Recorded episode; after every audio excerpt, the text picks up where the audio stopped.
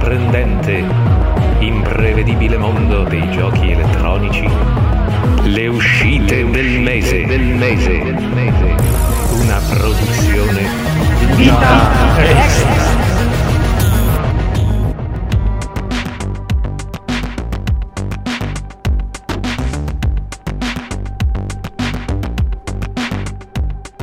Amici con le vite extra, bentornati all'appuntamento ormai più classico dei nostri podcast. Si tratta infatti della produzione con più anni sulle sue spalle, quella in cui riusciamo ad essere miracolosamente costanti, per chi ci conosce insomma miracolosamente neanche descrive il, la realtà dei fatti, e direi quasi tignosi, perché non riusciamo da più di tre anni neanche mettendoci d'impegno alcune volte, arrivando clamorosamente in ritardo, dico non riusciamo proprio a saltare neanche una puntata. Quello con le uscite del mese è un appuntamento a cui cominciamo ad essere proprio affezionati. E speriamo che lo siate un po' anche voi. Vediamo subito chi c'è oggi e gli chiediamo se eh, effettivamente c'è questa affezione a questo formato che abbiamo inventato tanto tempo fa, ormai abbiamo fatto tre anni esatti. E quindi facciamo l'appello. Emanuele Ocello. Ciao a tutti. Sei affezionata a questo podcast no. no, ma lo sappiamo che no, perché continui, a, continui a marcare visita. Eh, eh, quindi anche oggi diciamolo c'è un retroscena e abbiamo rischiato di non averti. Comunque, vabbè. Perché era suspense no, fino all'ultimo, però. Alessandro da Grusa. Salve a tutti. Tu sei affezionato? Eh, sì, sono, sono, affezionato pure io perché vedo tutti quei titoli che non comprerò mai. però sono felice di sapere che qualcuno là fuori li comprerà per me io, e li, e li giocherà per me. Ringrazia no, Manu no. che, tiene, che tiene in piedi Grazie. l'industria e Daniele Nicolini. E un saluto a tutti. Che lui è freddo, uomo del nord, non, non riusciremo a cavargli un, un, sentimento, ma neanche pagandolo oro. Però un amore spassionato per questa rubrica, proprio con tutto il mio trasporto emotivo. Beh, diciamo che sei il titolare eh, poi delle uscite del mese, noi siamo tuoi proprio com- comprimari. Vogliamo affidarci da subito quindi nelle tue sapienti mani.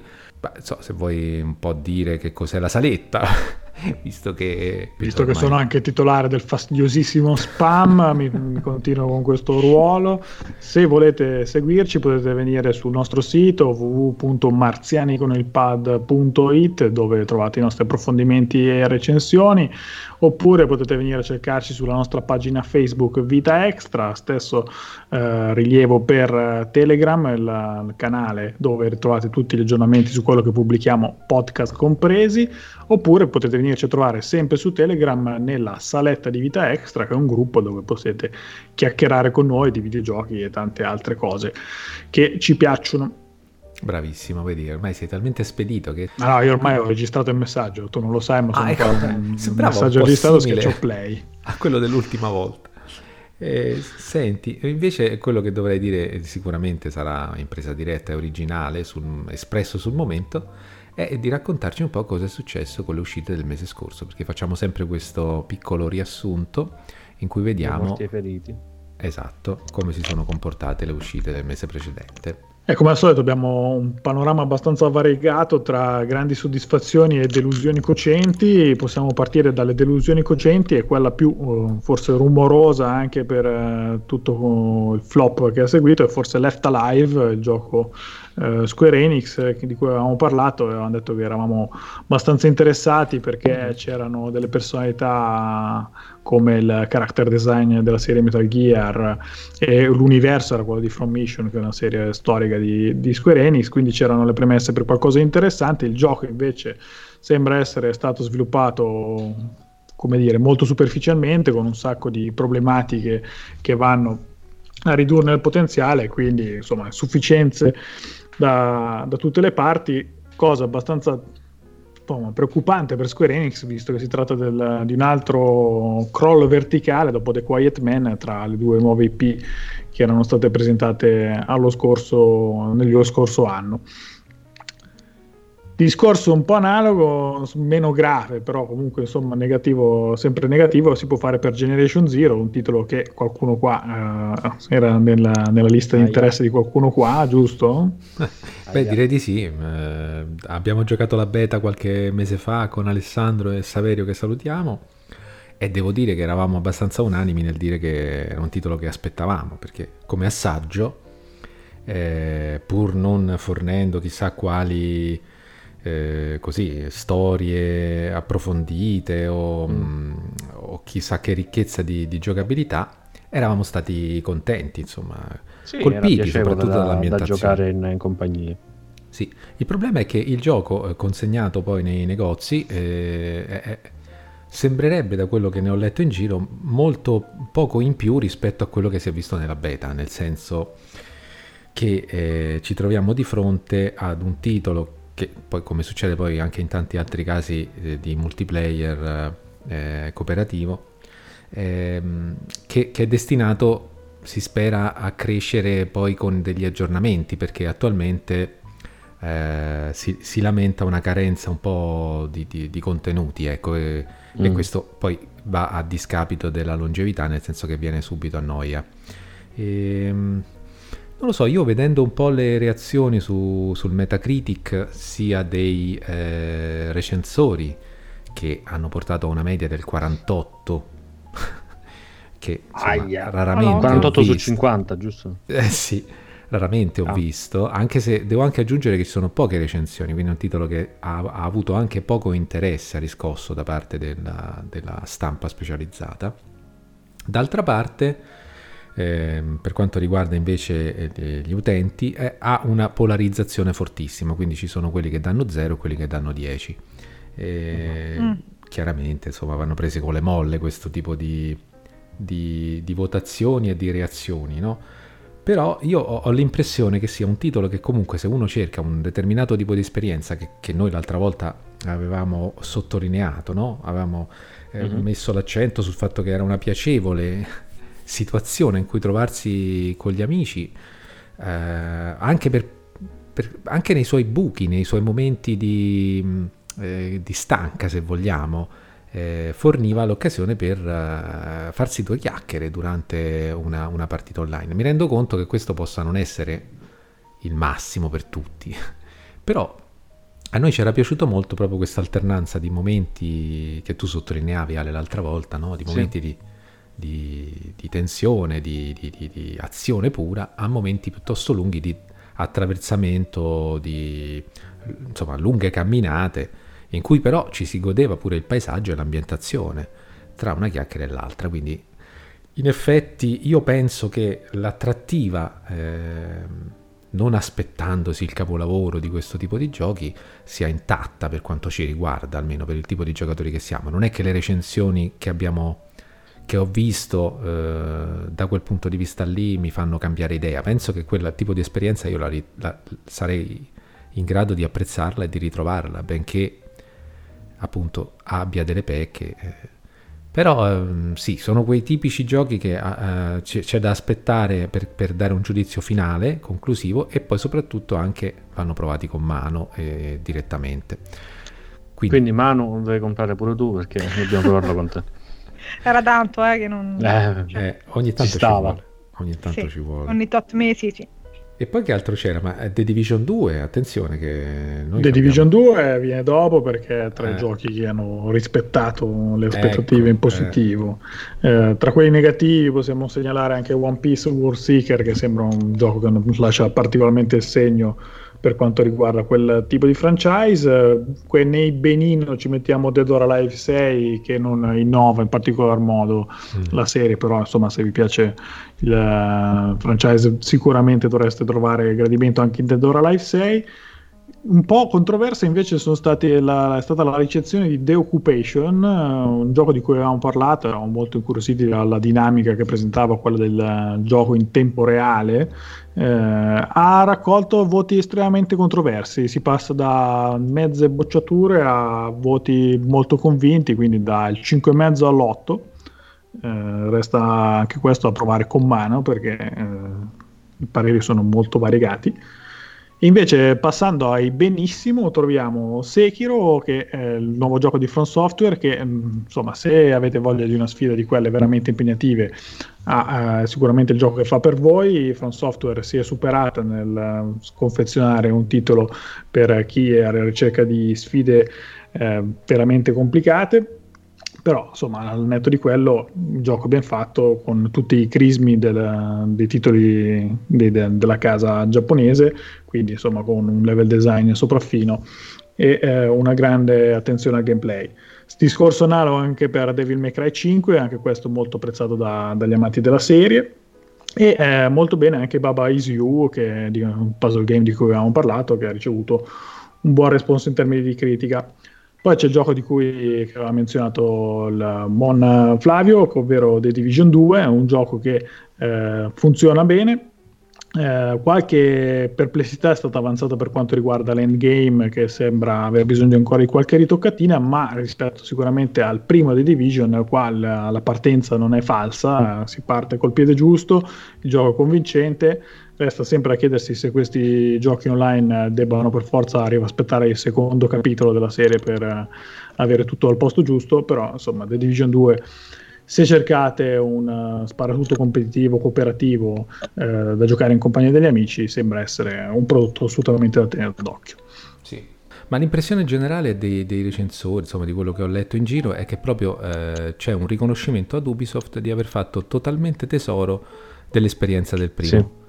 Questo era panoramica su, sul mese scorso che però possiamo concludere con un piccolo extra, parliamo di solito dei giochi approdati nei negozi fisici o digitali, ma c'è stata anche una presentazione abbastanza rilevante, ovvero quella del servizio di streaming di Google previsto in arrivo proprio per l'anno corrente. Mm-hmm. Eh, c'è stata una presentazione molto, come dire, pompata con un richiamo alla storia, all'importanza dei giochi per arrivare a svelare il nome del nuovo servizio, un nome epico di quelli che richiamano con forza, eh, si imprimono nelle menti dei giocatori ed è Stadia con un logo altrettanto memorabile, eh, sicuramente sarà impresso nelle tutte le menti di voi giocatori però ironia a parte, insomma, il servizio di Google Stadia è un servizio che eh, sembra destinato a, a, insomma, a, ricoprire un ruolo rilevante in quello che sarà il panorama dei videogiochi, se non nell'immediato futuro, comunque nel medio-lungo termine. Eh, non so voi che impressione avete avuto da questa presentazione di, di Google Stadia. Io posso dire che eh, il primo impatto con il nome e con il logo non sono stati positivissimi Mm, chiaramente non è questo il, il, il, punto e mi rendo conto che neanche sarà il, l'aspetto più importante, però mm, insomma da una società del genere che fa un passo così importante mi aspettavo un lavoro completamente diverso su, proprio sull'immagine e un po' questo mi ha sorpreso in negativo. Dall'altra parte eh, devo dire che, che, invece no, l'idea dello streaming già, ne avevamo già parlato, ormai è evidente che sarà il futuro, i servizi alla Netflix eh, per quanto riguarda eh, le serie tv e i film hanno tracciato la via. E mh, mm, vedere anche che eh, diciamo, i dati tecnici no, di, di, di, queste possibilità attraverso le, le, tecnologie di cui dispone Google si alzano perché non parliamo più di 720 ma di 4K con, o, o comunque 1080 con 60 fps per quello che contano poi questi numeri. Insomma, fa piacere, no? Fa, fa ben sperare. Poi comunque le caratteristiche della, della, della, propria rete internet non devono essere, per il motivo di cui sopra appunto, che, che, che Google ci mette molto del suo, non devono essere enormi e quindi si, si può pensare che tutto questo sia fattibile nel momento in cui è fattibile, le, le, gli aspetti positivi legati a usufruire dei giochi attraverso quella forma lì di streaming, l'abbiamo detto in tante altre occasioni, sono tanti. Primo per il parco titoli, eh, due per non dover stare appresso costantemente agli aggiornamenti che, che spesso ti segano le gambe, quando hai 10 minuti, mezz'ora per giocare, passi un'ora a scaricare aggiornamenti. Eh, succede spessissimo, quindi questo è anche un aspetto da tener conto. E quindi sì, gli unici aspetti da, da, da, considerare poi quando sarà presentata, sempre pare nel corso del 2019, saranno i costi di abbonamento e l'offerta chiaramente di tipo de, de, dei giochi che, che, che, ci sarà. Non so, voi... E quindi ecco, il, il mio è un punto di vista come per PlayStation Now in attesa per vedere come si comporterà in avanti, da qui in avanti, però positivo. Ma io in realtà sono piuttosto d'accordo con te, nel senso che, mh, ah, tra l'altro, per aggiornare anche quello che avevo detto eh, diciamo nel podcast precedente, ho avuto modo poi di provare il PlayStation Oh, Now. fatta sta settimana. in realtà sono rimasta mh, piacevolmente sorpresa da quanto la mia connessione sia stata in grado di garantirmi comunque un- un'esperienza di gioco stabile, con code significativamente meno lunghe di quelle dei primi giorni, quindi diciamo sui 4-5 minuti di attesa, perciò devo dire che sono rimasta piacevolmente sorpresa. Ciò nonostante sto ancora valutando l'abbonamento, vorrei vedere anche come si comportano con il primo mese, diciamo a livello di novità e che tipo di politica Attenzione, quindi tu attuare. stai valutando l'abbonamento. Sì, Eh. eh, volevo, stavo pensando di partire come feci con Netflix con un mese per Mhm. vedere se lo uso. Sì, Molto banalmente, per vedere che uso ne facciamo in casa, perché se lo utilizziamo, allora si può pensare anche di fare l'annuale, altrimenti no, tanto vale lasciar stare. Non lo so, eh, siamo tutti molto imprevedibili con queste cose qui, in realtà. Eh, Quando ce le hai poi sotto mano, non Beh, sempre le utilizzi quello di che buono pensi. c'hai che lo paghi a metà prezzo perché ti smezzi, ti smezzi l'abbonamento con la, la tua metà. Eh, Sì, fondamentalmente sì. ottimo. E per quello ho detto quanto lo utilizziamo, perché bisogna vedere appunto poi complessivamente se, se lo, se lo sfruttiamo oppure no. C'era una diversa robetta che non avevo giocato e anche lui, quindi insomma vedremo. E però questo mi ha ridato un po' di fiducia nel, diciamo, nel genere ehm, di genere questo tipo di, di servizi, ecco.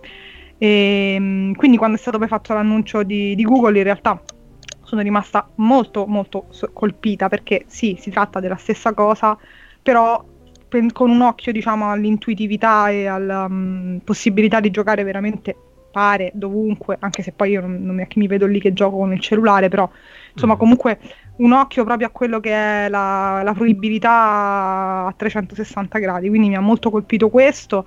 Ehm, ne rimangono una serie di punti interrogativi perché eh, sicuramente loro si sono soffermati molto sul dire state tranquilli, lo potrete utilizzare, eh, abbiamo un'infrastruttura noi notevole, quindi hanno più che altro centrato mh, l'attenzione su quello, su una rassicurazione e eh, su eh, farci vedere quanto sia poi veloce, intuitivo e semplice utilizzarlo. Mhm. Rimane il dubbio sui costi, se sarà un servizio in abbonamento o se prevederà un abbonamento con un catalogo e però l'acquisto a parte dei giochi nuovi, io credo più questa seconda opzione.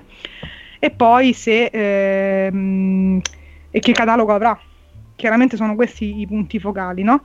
Non si sa ancora nulla su questo, quindi staremo a vedere. Certo è che non credo che eh, Google avrebbe fatto un passo del genere senza essersi già garantito accordi con, con, eh, diverse case di produzione, quindi sicuramente non arriverà eh, con, con una decina di giochi, insomma. Certo. Sono fiduciosa, vedremo.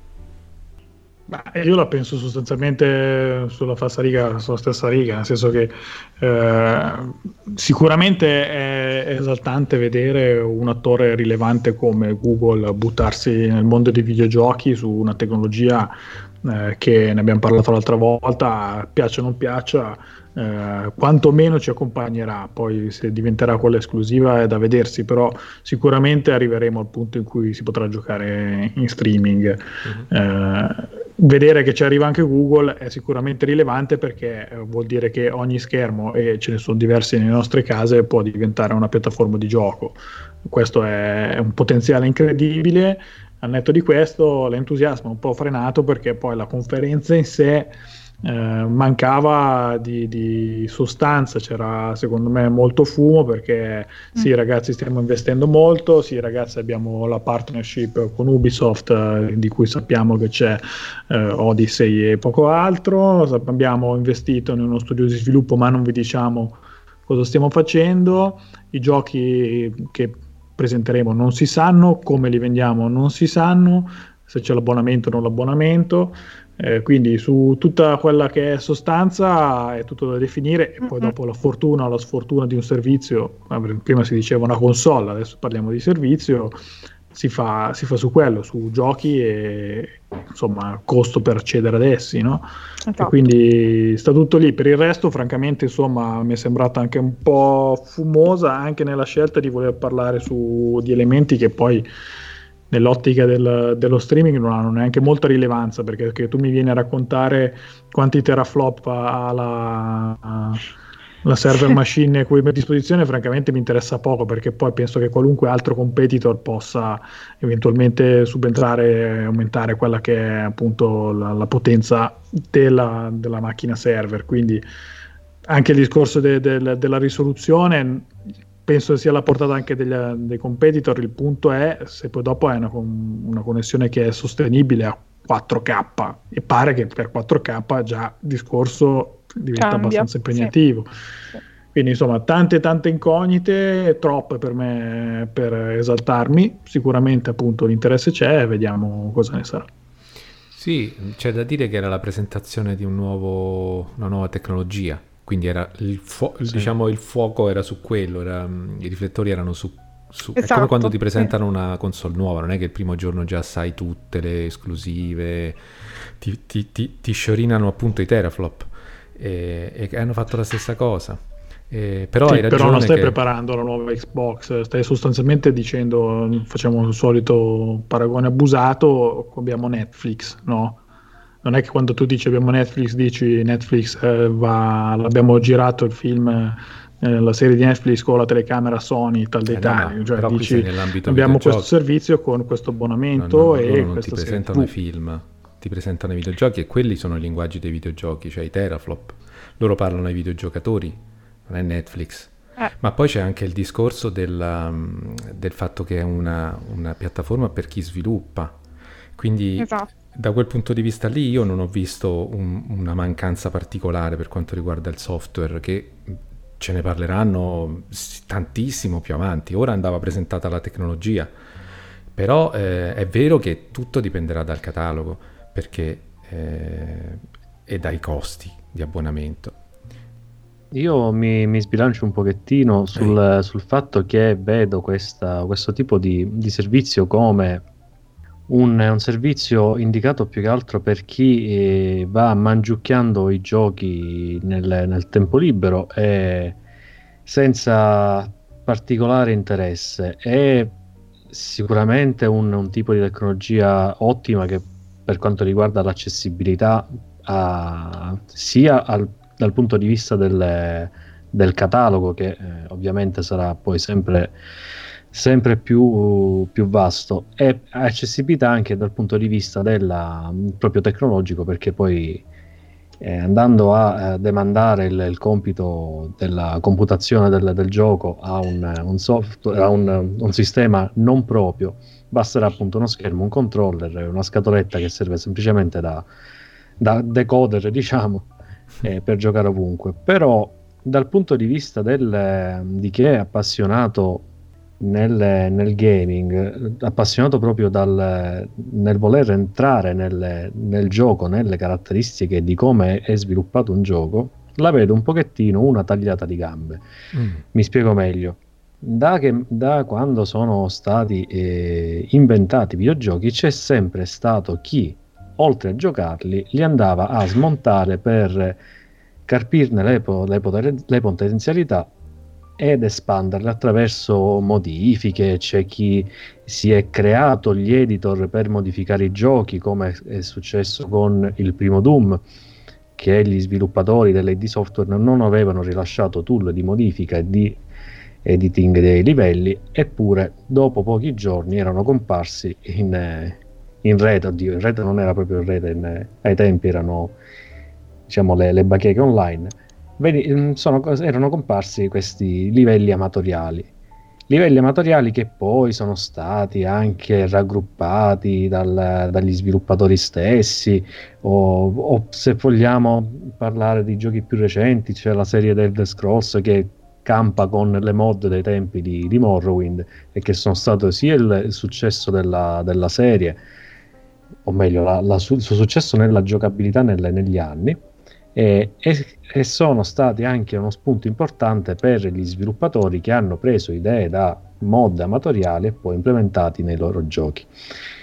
Quindi eh, è un servizio che eh, va bene per chi eh, vuole giochicchiare ogni tanto, ma mh, mm, lo vedo sempre come eh, solo un'alternativa a quella che è la fruizione poi normale del, mm. dell'acquisto completo del gioco, acquisto che poi tra l'altro ti permette di avere sempre il gioco disponibile, mm. eh, cosa che se non è permesso in Stadia sinceramente a me non, non interessa, perché così come vabbè, con le serie televisive, in quanto io non sono appassionato di serie televisive, potrei benissimo accettare la, di sottoscrivere un abbonamento a Netflix perché così usufruisco della serie televisiva, non devo stare a cercarmi il, il cofanetto di DVD o aspettare che lo passino in tv, ne usufruisco, poi la, non, non, la vedrò mai più in vita mia perché comunque è una serie lunga.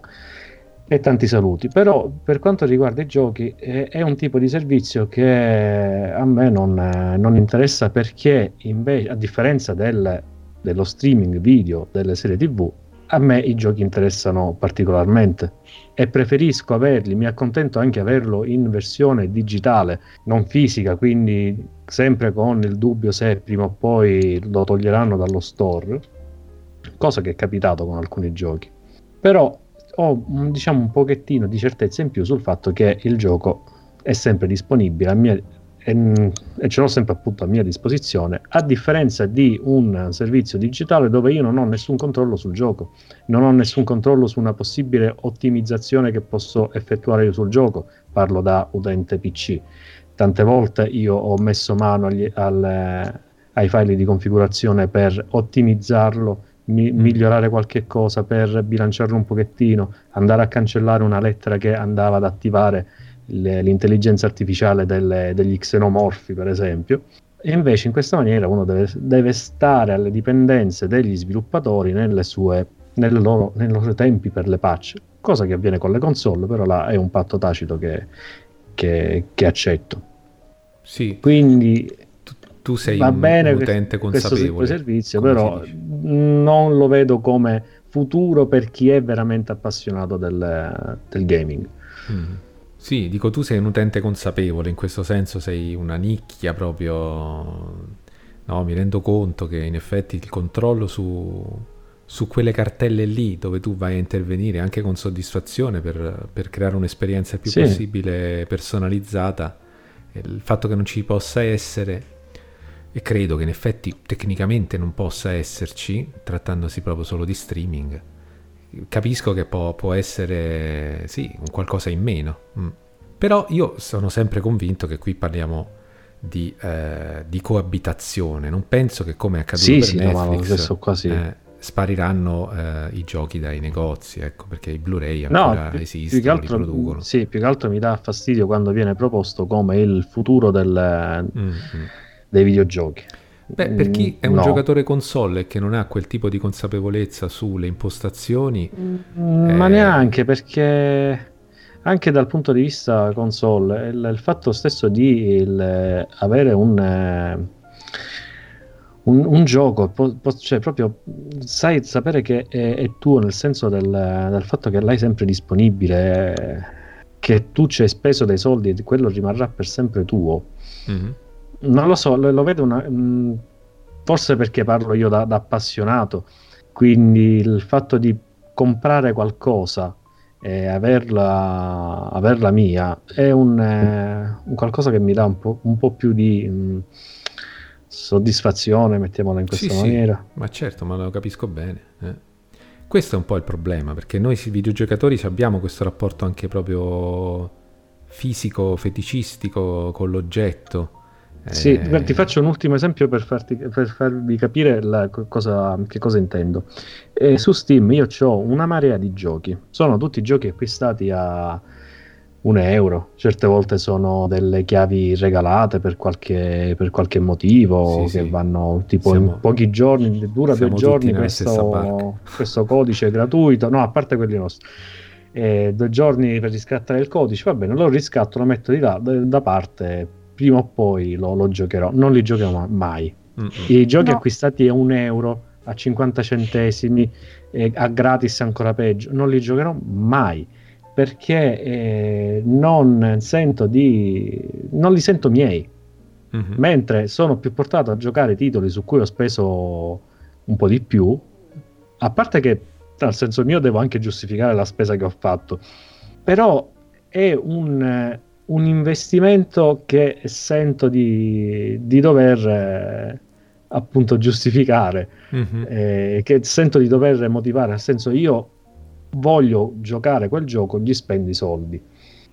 Guarda, restando su questa cosa interessante della, della psicologia dell'acquisto, no? Eh. In realtà mi fai pensare che eh, io mh, questa cosa dello streaming di Netflix e dell'abbonamento mensile mi libera un po' da questo fatto della, di, di, quello che tu dicevi della, della, famosa giocoteca di Steam piena di titoli acquistati nel tempo che sappiamo eh, che non giocheremo o che molto probabilmente sì. non giocheremo e sentiamo anche un po' il senso di colpa, no? un disagio proprio di fronte a quell'enorme elenco per lo spreco eh, proprio di, di risorse, no?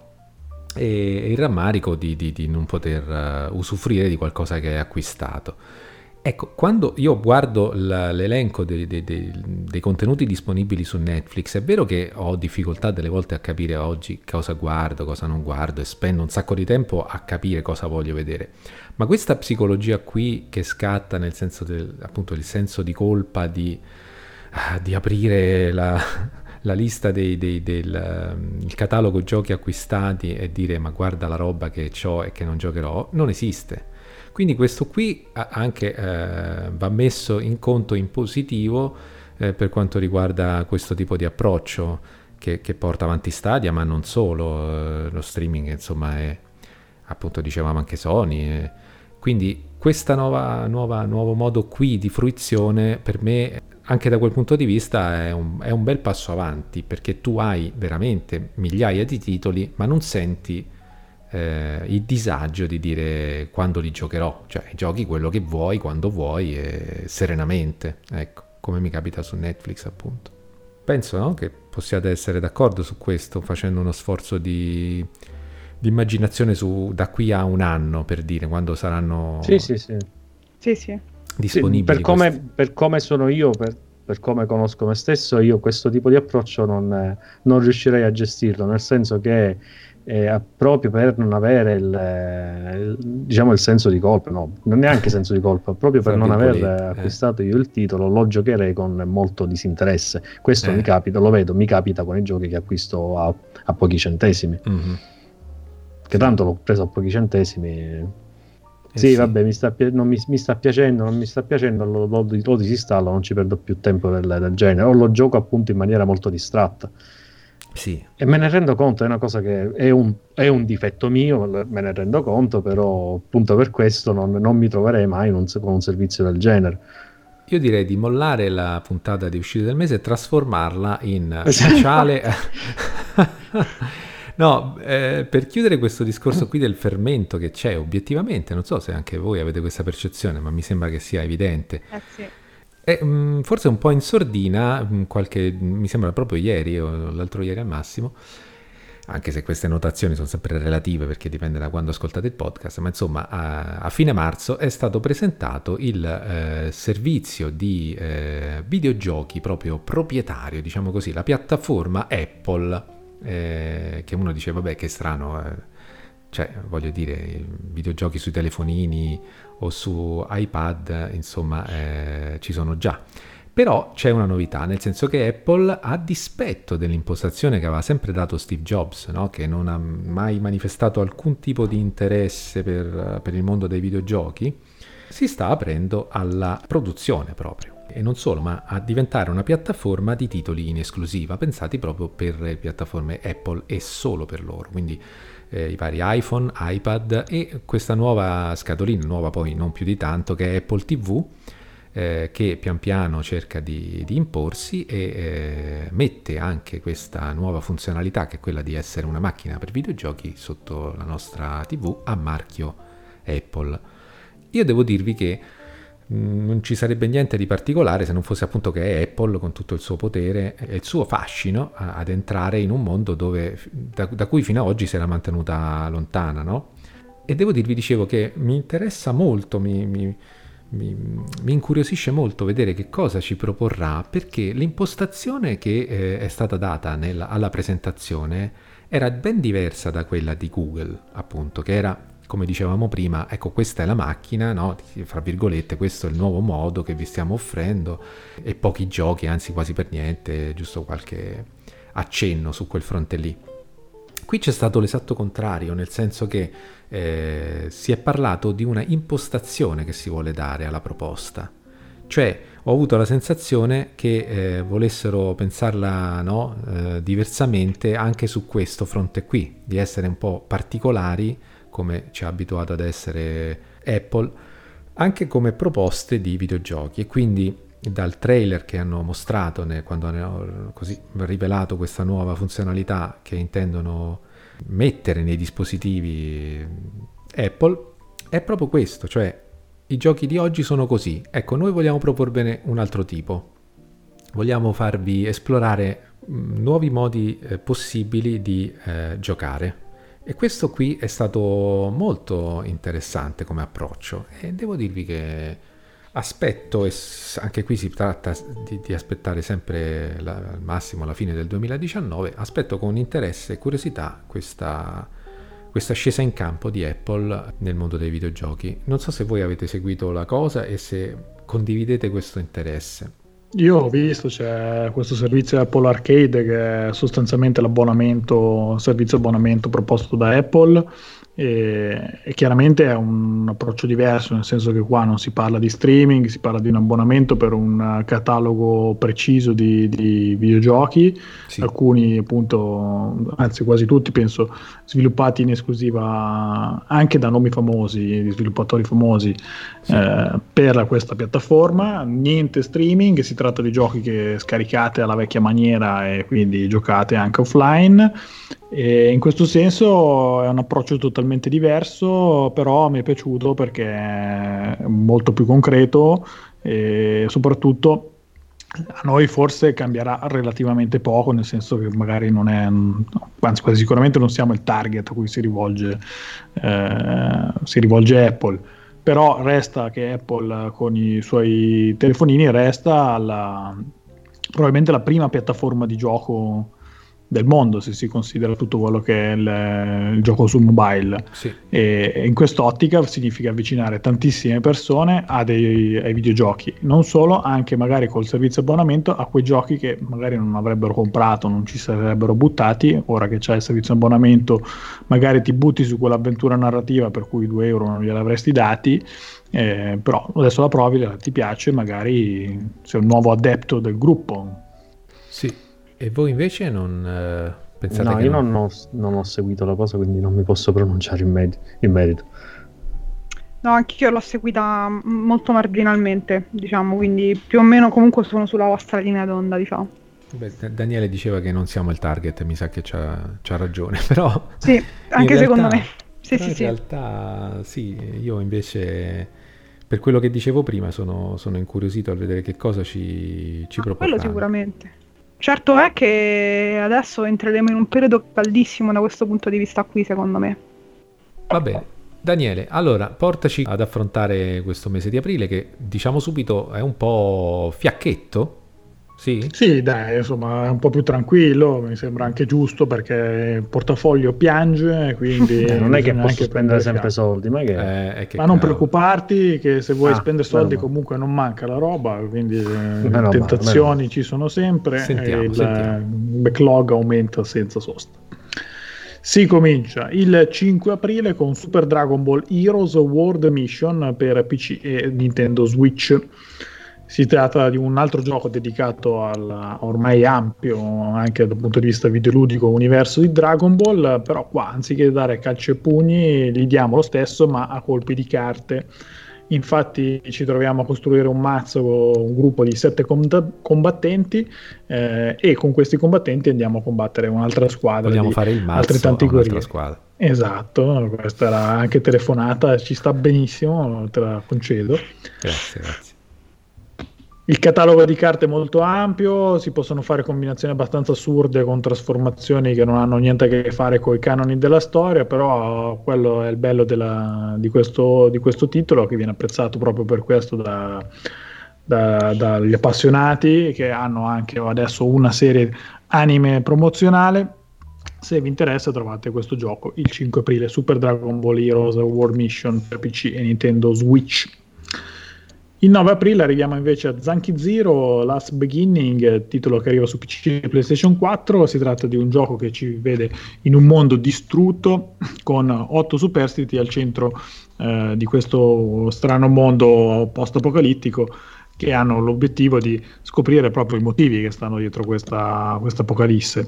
Il gioco dal punto di vista videoludico assume la forma di un dungeon crawler per intenderci un po' alla Atrian Odyssey eh, però cerca anche di introdurre qualche elemento originale, come per esempio la gestione della quotidianità dei superstiti, che possono anche essere clonati per eh, sopravvivere, per continuare la loro vita dopo la morte. Le morti proprio saranno un, questo ciclo vita-morte sarà un elemento essenziale del gioco, centrale, perché eh, in, a seconda di come il personaggio ci lascia avrà più o meno bonus eh, nel suo ritorno come clone e quindi anche questa parte è un aspetto che va gestito. Questo è nei tuoi radar, Manu, no?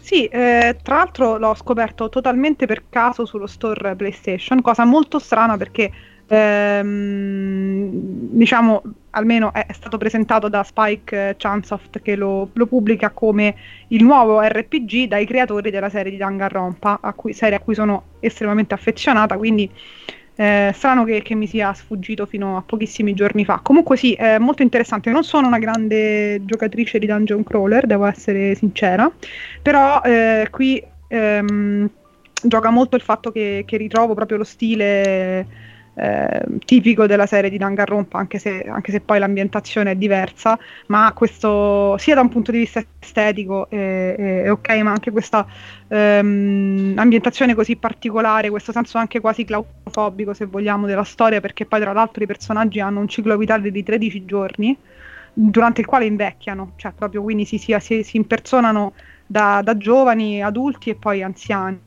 e poi tornano in vita appunto sotto forma di cloni e come giustamente dicevi tu Daniele, la, il modo in cui muoiono andrà poi a determinare eventuali bonus o malus nella partita successiva ed è proprio un contesto Uh, che attribuisco a questi, a questi autori, alle, alle, menti malate dietro la serie di Danganronpa. Tra l'altro eh, è molto interessante il fatto che ehm, c'è tutta una dinamica anche di gestione delle risorse, quindi di sopravvivenza vera e propria, bisognerà mangiare, bisognerà addirittura fare andare in bagno, vabbè non so se era ironico, comunque bisogna prendere molto con le pinze quello che dicono questi sviluppatori perché sono abbastanza sopra le righe.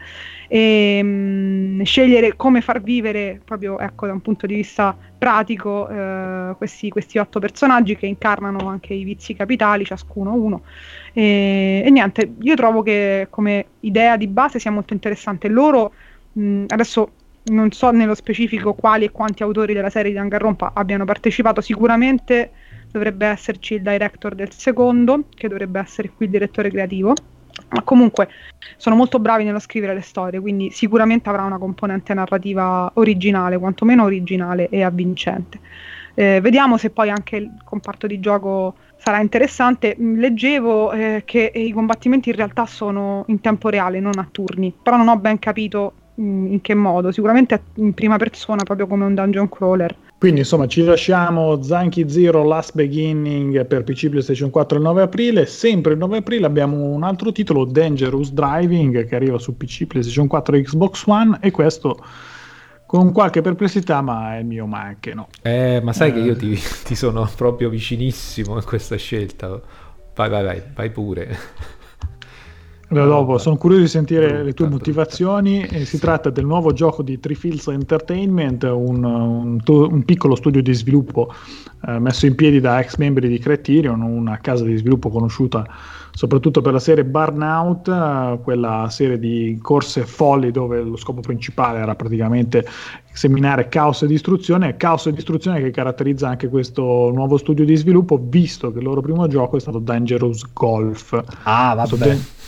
Ah, Dangerous vabbè, Golf era un simpatico gioco dove il principale obiettivo era prendere una, dare un'ammazzata alla pallina da golf per distruggere tutto quello che si poteva distruggere nell'ambiente di gioco. Fine. Se non sbaglio c'è un filmato di Alessandro sul nostro canale YouTube, eh. non mi ricordo male. Ecco. Sì, sì.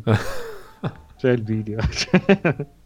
diciamo non proprio un gioco memorabile questo Dangerous Golf per cui ora ritornano le quattro ruote forse lì avranno più fortuna. Lo spirito resta appunto quello di burnout corse adrenaliniche nel traffico cercando di eliminare gli avversari a colpi di sportellate Resta da vedere insomma, se mm, non dico raggiunto il livello di burnout, ma quantomeno si sono avvicinati. Qui arriva il mio ma anche no, nel senso che eh, intanto vorremmo forse vedere qualcosa di, di, nuovo, insomma, invece che andare sempre a replicare eh, così copia a carta carbone idee del passato, ma soprattutto da quello che si è visto e le prime diciamo, prove su strada di questo gioco non sembra insomma caratterizzato da un gameplay particolarmente raffinato. Ecco.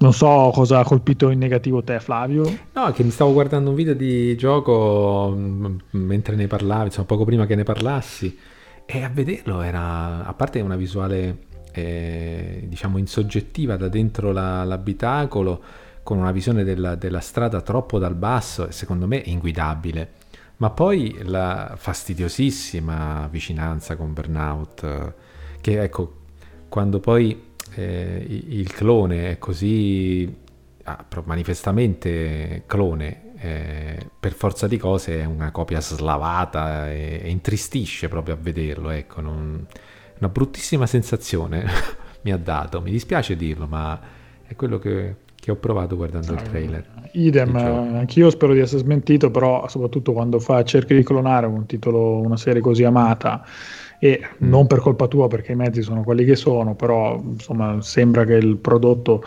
sia non solo una copia carta carbone, ma appunto anche molto raffazzonata, mm. insomma la sensazione è negativa due volte. Ecco.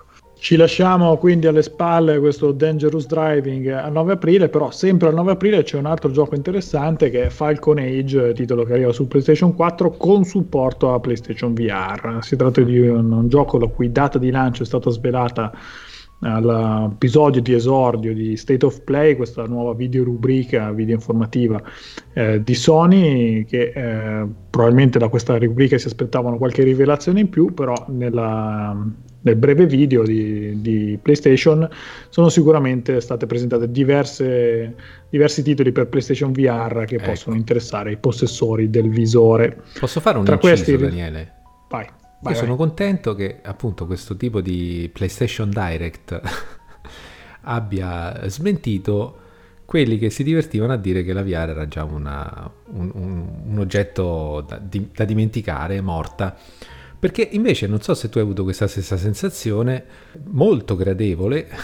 eh, siamo come in una, veramente in una primavera del, della VR, almeno per quanto riguarda... Mh, eh, gli annunci che sono stati fatti in questo, lo chiamo direct impropriamente, chiaro, e, anche a vedere le uscite di questo mese ci sono un paio di cose che, che, che davvero, ah, non solo da, da, parte di Sony, fanno, fanno vedere che c'è ancora interesse e, e, voglia di puntare su questa tecnologia. Tu che dici? Beh, sono d'accordo, nel senso che da utente VR eh, percepivo un po' il timore mm-hmm di un calo d'attenzione su, su, questo tipo di periferica anche da parte di, di Sony stessa che comunque aveva ridotto gli spazi comunicativi per il PSVR che alcuni dei titoli che poi sono stati ripresentati in questo state of play erano, se ne erano un po' perse le tracce però così un bel ritorno alla grande per un utente VR sicuramente questo state of play che appunto è stato un po' deludente per tanti altri è stata una bella rivelazione perché vuol dire che la periferica è viva e, sì. e ci sono insomma titoli in lavorazione e titoli anche interessanti come Falcon Age ma non solo come eh, altri che arriveranno nel corso dell'anno come Everybody's Golf in VR, sì. Vacation Simulator, Blood and Truth, insomma ce ne sono di cose no, degne di notte. In estate sarà sarà fantastico. In estate purtroppo sappiamo che la VR non è più praticabile. Infatti, come gli è venuto in mente, però. Giusto, non ci avevo cioè, pensato, fogli, accecato fogli. da questa prospettiva di Nome Sky in VR. Maledetti. Non preoccuparti, tu lo raccogli, poi quando hanno fatto un altro paio di aggiornamenti te la gusti tutti insieme Vabbè, intorno a ottobre-novembre. Farò così. Ci sarà la nuova, un nuovo caschetto con aria condizionata integrata. Mamma mia, magari. Sarebbe la più grande innovazione tecnologica Del mondo. che si può augurare. Adesso lo faccio, lo brevetto e mi faccio Ma vedere. grande. Ah, quello Come i Lego, sicuro. come fai tu con tutte le cose con i Lego. Vero? Con una ventolina. Comunque Torniamo questo Falcon su- è carino, eh? Eh, su me. Falcon Age, che è un Parecchio. gioco che, che sembra promettente, vediamo insomma se eh, rispetterà le aspettative di quanto, di quanto mostrato. Si tratta di un gioco dove noi ci troviamo in compagnia di, di un falchetto da addestrare e far crescere e soprattutto utilizzare per interagire col mondo. Quindi con questo falco possiamo spostarci nell'esplorazione e cacciare nelle nuove terre. Ci sono aspetti anche di crafting, di conquista di Mhm. territori, insomma il gioco sembra anche abbastanza vario, da sottolineare che appunto non è giocabile solo per PlayStation VR, ma anche con lo schermo classico, si può giocare in entrambi i casi col controller DualShock oppure se avete, lo state giocando con PlayStation VR c'è il supporto ai Move. Mm. quindi insomma anche per quanto riguarda l'esperienza è abbastanza personalizzabile.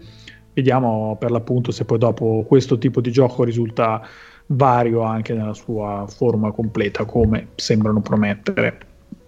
Io eh, sono mezz'ora che guardo un'immagine animata del protagonista che si dà il pugno con questo falchetto vestito tipo da cowboy. E per me è un posto così nel senso che, che quando ho letto che si può vestire il falchetto e che si può insomma interagire dandogli tipo la zampa o cose così per me era già venduto il gioco. Tutto il resto è un accessorio insomma. E questa tua osservazione è assolutamente pertinente perché tra l'altro è il nostro perfetto aggancio col titolo che viene dopo, ecco perché è Vacation Simulator Oh. che arriva il Meraviglia. 9 aprile per eh, PC, per, eh, nello specifico per le periferiche HTC Vive, Oculus Rift e Windows Mixed Reality. Eh, il punto di incontro con quello che stai dicendo è proprio che eh, è stato proprio Job Simulator a svelare al grande pubblico quanto sia divertente cazzeggiare, eh, che questo è proprio il termine tecnico, eh, con la realtà virtuale. Eh, trovarsi in uno spazio di gioco senza necessariamente una grande impresa da portare a termine, ma semplicemente con tanti elementi di- del mondo con cui interagire, semplicemente perdendo tempo. Job Simulator riusciva perfettamente a fare questa cosa. eh, mettendoci appunto nella- nei panni di a- lavori futuristici, diciamo, in un mondo dominato da- dai robot. Eh, dopo tanto lavoro è giustamente arrivato il tempo della vacanza ed è quello che ci troviamo a fare in Vacation Simulator, dove abbiamo tre location diverse per prenderci questo pausa dal lavoro e le meccaniche di fondo dovrebbero sostanzialmente essere le stesse, ovvero tante- tante mo- tanti modi per, eh, per perdere tempo in questo mondo virtuale. Ovviamente è prevista delusione. anche una versione. Come scusa? Eh no, di- stai dicendo proprio questo. No, dico Che grandissima è prevista anche che una versione in PlayStation PS4. VR che arriverà però in estate. Ok, Sempre in ecco estate. appunto, tutto in estate. Non Tra hai i soldi per fare le vacanze, ti compri questo, Eh certo, certo le Eh. fai virtuali. eh sì. Certo. Tra l'altro, eh, se vi ricordate, osservare mio marito che giocava a Job Simulator a casa di Flavio con il VR è stato il motivo, uno dei motivi scatenanti per cui poi alla fine gliel'ho regalato poco dopo, insomma, sì. Sì, gli ho regalato il VR, no, Job Simulator, quello ancora no, Grandissimo. però è- de- sembrava veramente molto divertente. Tu invece Flavio che ce l'hai, sei interessato a Vacation Simulator? Certo, molto, però ecco, mh, non capisco perché ci debbano far soffrire. il- eh. No, Però no, eh, devo dire che è il, il titolo perfetto, come diceva Manu, da far provare a chi non conosce la VR. Sì, E- sì. Ed, è, ed è stato sempre così, tutte le persone che, ma addirittura persone che non giocano, tipo mia sorella era fenomenale eh, in cucina, E, insomma amici che non giocano, che, che non sanno neanche come si prende in mano un pad, erano estasiati, divertiti, Eh, quindi sono affezionato proprio a quel titolo perché è stata l'occasione di far entrare nel mondo dei videogiochi, non solo, ma quello della realtà virtuale, persone che conosco e che ho avuto piacere a coinvolgere. Penso che Vacation Simulator sia magari ancora meglio, ancora più... eh, no? possa essere ancora più divertente. Peccato che No, appunto, sarà prospettiva, ingiocabile sì, uscendo ad agosto. Io però Eh. sono stato l'eccezione. Ah, eh, ma tu non ci hai giocato mica a Job Simulator. No, ho provato solo Doom. Eh, tu ti sei azzeccato con. Doom. Ricordiamo che sei stato a Roma un'ora e mezza e hai giocato a Doom un'ora e 25. L'hai finito praticamente.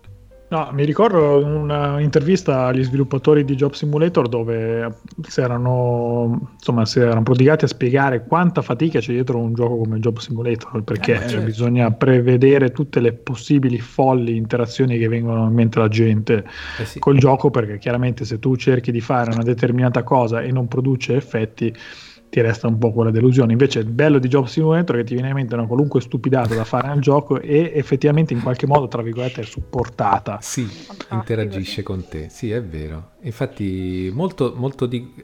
È che quello deve scattarti un po' quando giochi a Job Simulator, perché molti hanno la tentazione di fare le persone ligie al dovere, no? Nell'ambiente lavorativo fai quello che, che- che sei chiamato a fare, invece deve, deve un po' scattarti questa cosa di rompere gli schemi per trarre il massimo dalla- dall'interazione con quel titolo lì. In Vacation Simulator immagino che venga più spontaneo, perché non è l'ambiente lavorativo. Vedremo, vedremo cosa sarà di Vacation Simulator il 9 aprile nella sua versione per PC. Noi passiamo al 10 aprile dove troviamo The Mystery of Wooley Mountain, titolo che arriva su PC e Nintendo Switch. Si tratta di un'avventura grafica che è partita da Kickstarter e possiamo immaginare una certa soddisfazione da parte degli sviluppatori quando tra i supporter della- del progetto Kickstarter è figurato un certo Ron Emanuela Ocena. Gilbert. pensavo, pensavo la nostra Emanuela. No, io sono la... vengo dopo, poco dopo. Nel centro del gioco c'è il viaggio di un gruppo di scienziati che cercano, devono salvare un gruppo di bambini da una strega malvagia e per il resto insomma la- il, il mix è abbastanza quello classico dell'avventura grafica con una grafica bidimensionale, enigmi e umorismo che ci accompagnano nel corso dell'esperienza. Tu lo segui Manu, giusto? A parte Sì, essere sì, sì, sì, beh, è un'avventura grafica punta e clicca, quindi sì, di default. Sì, eh, posso dire che non sono particolarmente entusiasta del- dell'aspetto visivo, in realtà, che gli autori presentano come un incontro fra eh, Adventure Time e i Simpson, ma mm, non lo so, non mi fa impazzire, però tutto il resto invece sì, sembra una cosa proprio sopra le righe, con un umorismo molto tagliente, anche un po' eccentrico.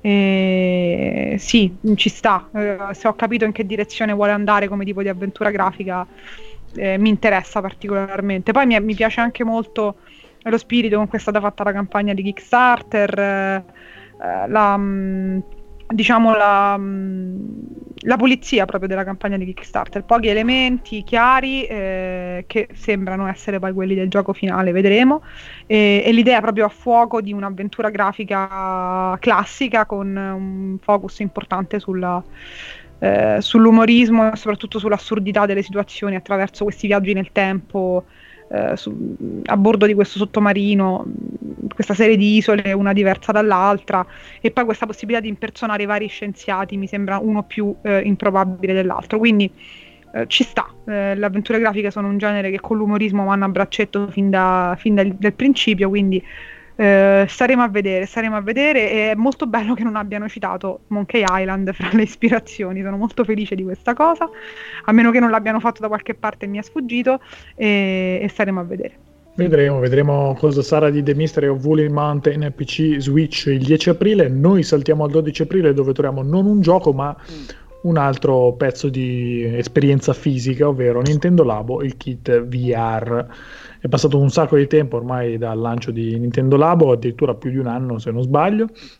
E, insomma, diciamo che era un po' passato forse in secondo piano eh, dopo il grande entusiasmo iniziale e eh, ora ritorna con un nuovo kit. Nintendo punta ancora sulla sua esperienza cartonata eh, per Nintendo Switch.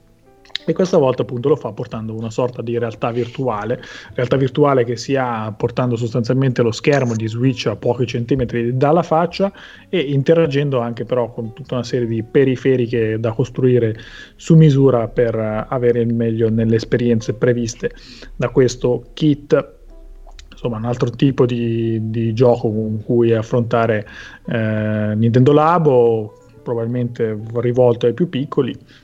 Non so, vi piace questo ritorno di Labo in VR o ormai questa idea di Labo era in soffitta? Ma tantissimo mi piace, ma, ma tanto, tanto. È vero che come sempre Nintendo ci vende a... Il kit completo costa 80 euro ed è sostanzialmente un cardboard di Google che si trova a 15 euro. eh, però eh, poi dentro... Per me è sono... cartone qualità Nintendo. Esatto. Poi dentro, a parte le lenti, ci sono tanti progetti da, da sviluppare. Devo, devo, sottolineare una cosa, che c'è la, il pacchetto completo che costa 80 euro, c'è il pacchetto base che costa 40 euro e, e le espansioni che costano 20 euro l'una e sono due. Quindi non ha alcun senso uh, spendere direttamente 80 euro, nel senso che non c'è un, un risparmio, perché ci sono 1, 2, 3, 4, 5, 6 oggetti diciamo, che si possono comporre e quindi diciamo col kit quello totale a 80 euro ci si prende l'intero pacchetto chiaramente. Eh, ma volendo si può comprare quello base a 40 euro e poi aggiungere se uno è interessato gli altri spendendo la stessa cifra. Quindi non, non ha molto senso. Io ho visto un pochino la, l'offerta, soprattutto sul lato software, perché vabbè, gli oggetti sono carinissimi, chiaramente, si può costruire un fucile con un Joy-Con si può eh, diciamo, azionare il rallentamento del tempo per, avere, per, poter prendere la mira comodamente, con l'altro Joy-Con si ricarica con una, un movimento appunto che simula quello della ricarica dei fucili. Però a, a parte il software, ecco appunto volevo dire, per quanto riguarda la, la meccanica di, di utilizzo, eh, in sostanza non c'è un qualcosa che tenga fermo eh, in testa il la Switch, ma è chiaro perché poi la Switch pesa anche molto più di un... Ah, infatti. Eh, e quindi sostanzialmente bisogna sempre tenere eh, in mano mm, mm, la, mm, questa cardboard, diciamo, di Nintendo. Mm. Però l- lo si fa in un modo ingegnoso, perché appunto mentre teniamo la cardboard in realtà magari stiamo utilizzando una macchina fotografica e quindi così come si continuerebbe ad avere le mani sulla macchina fotografica, ci teniamo la cardboard attaccata alla faccia. Oppure, appunto, abbiamo questo fucile come se lo stessimo prendendo la mira, quindi ce lo abbiamo proprio, no? Lì dove deve stare. Nel senso, è, è molto ben studiata. Noi siamo costretti ad avere sempre in mano lo switch, però eh, con questi aggeggi tutto aumenta in realismo e, anche in credibilità nel, poi dall'altra parte, insomma, dove c'è il gioco. Ci sono delle, dei, dei, software, dicevo, interessanti perché si può, eh, nel pacchetto c'è già il disegno in 3D, ci sono diversi, eh, appunto questo fucile che ci permette di, di, di utilizzare eh, la realtà virtuale in contesti, di, chiamiamoli, tra virgolette, di sparatutto, ma chiaramente sono sempre grafiche cioè le confezioni, sulle confezioni ci sono bambini ecco, di, di, Nintendo Labo e quindi anche i software sono di conseguenza 6 più, 7 più, non è che parliamo di GTA chiaramente. E una cosa bella, ma davvero bella e nuova è che, cioè nuova fino a un certo punto perché comunque la tendenza è quella, no? ma eh, che si possono creare ambienti e situazioni di gioco, come appunto ci ha abituato a fare Labo, anche in un contesto VR. Cioè io posso creare un platform per dire, poi avere questo scenario di gioco in 3D dentro eh, la realtà virtuale di Nintendo ed è la prima volta che si può creare un gioco in, direttamente in VR come editor proprio di, di mondo virtuale.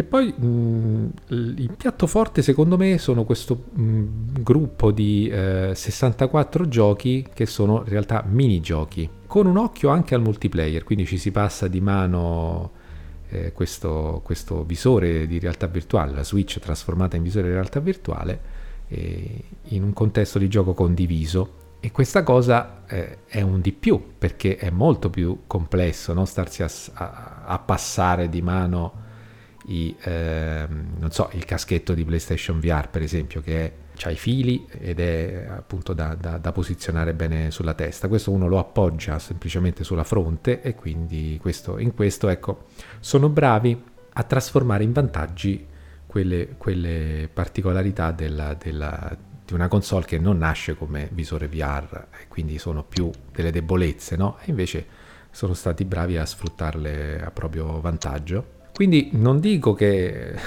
adesso vado ad acquistare il pacchetto completo, però quello da 40 euro io non lo escludo di, di provarlo. Mm, Mi sorprendi, mi sorprendi. Cioè, io, io dico soltanto che finale. tu hai ancora, Sentiamo, credo, sentiamo. inceloffanato Astrobot.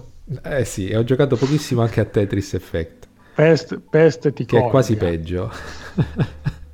E vuoi andare a spendere 40 euro per il cartonato? Ma sì, ma perché, ma perché mi piace vedere cosa hanno combinato. eh, beh, questo No, spirito... beh, certo. Sì, sta. però sì, hai ragione, eh. hai ragione. Sono... Mi cospargo il capo di cenere.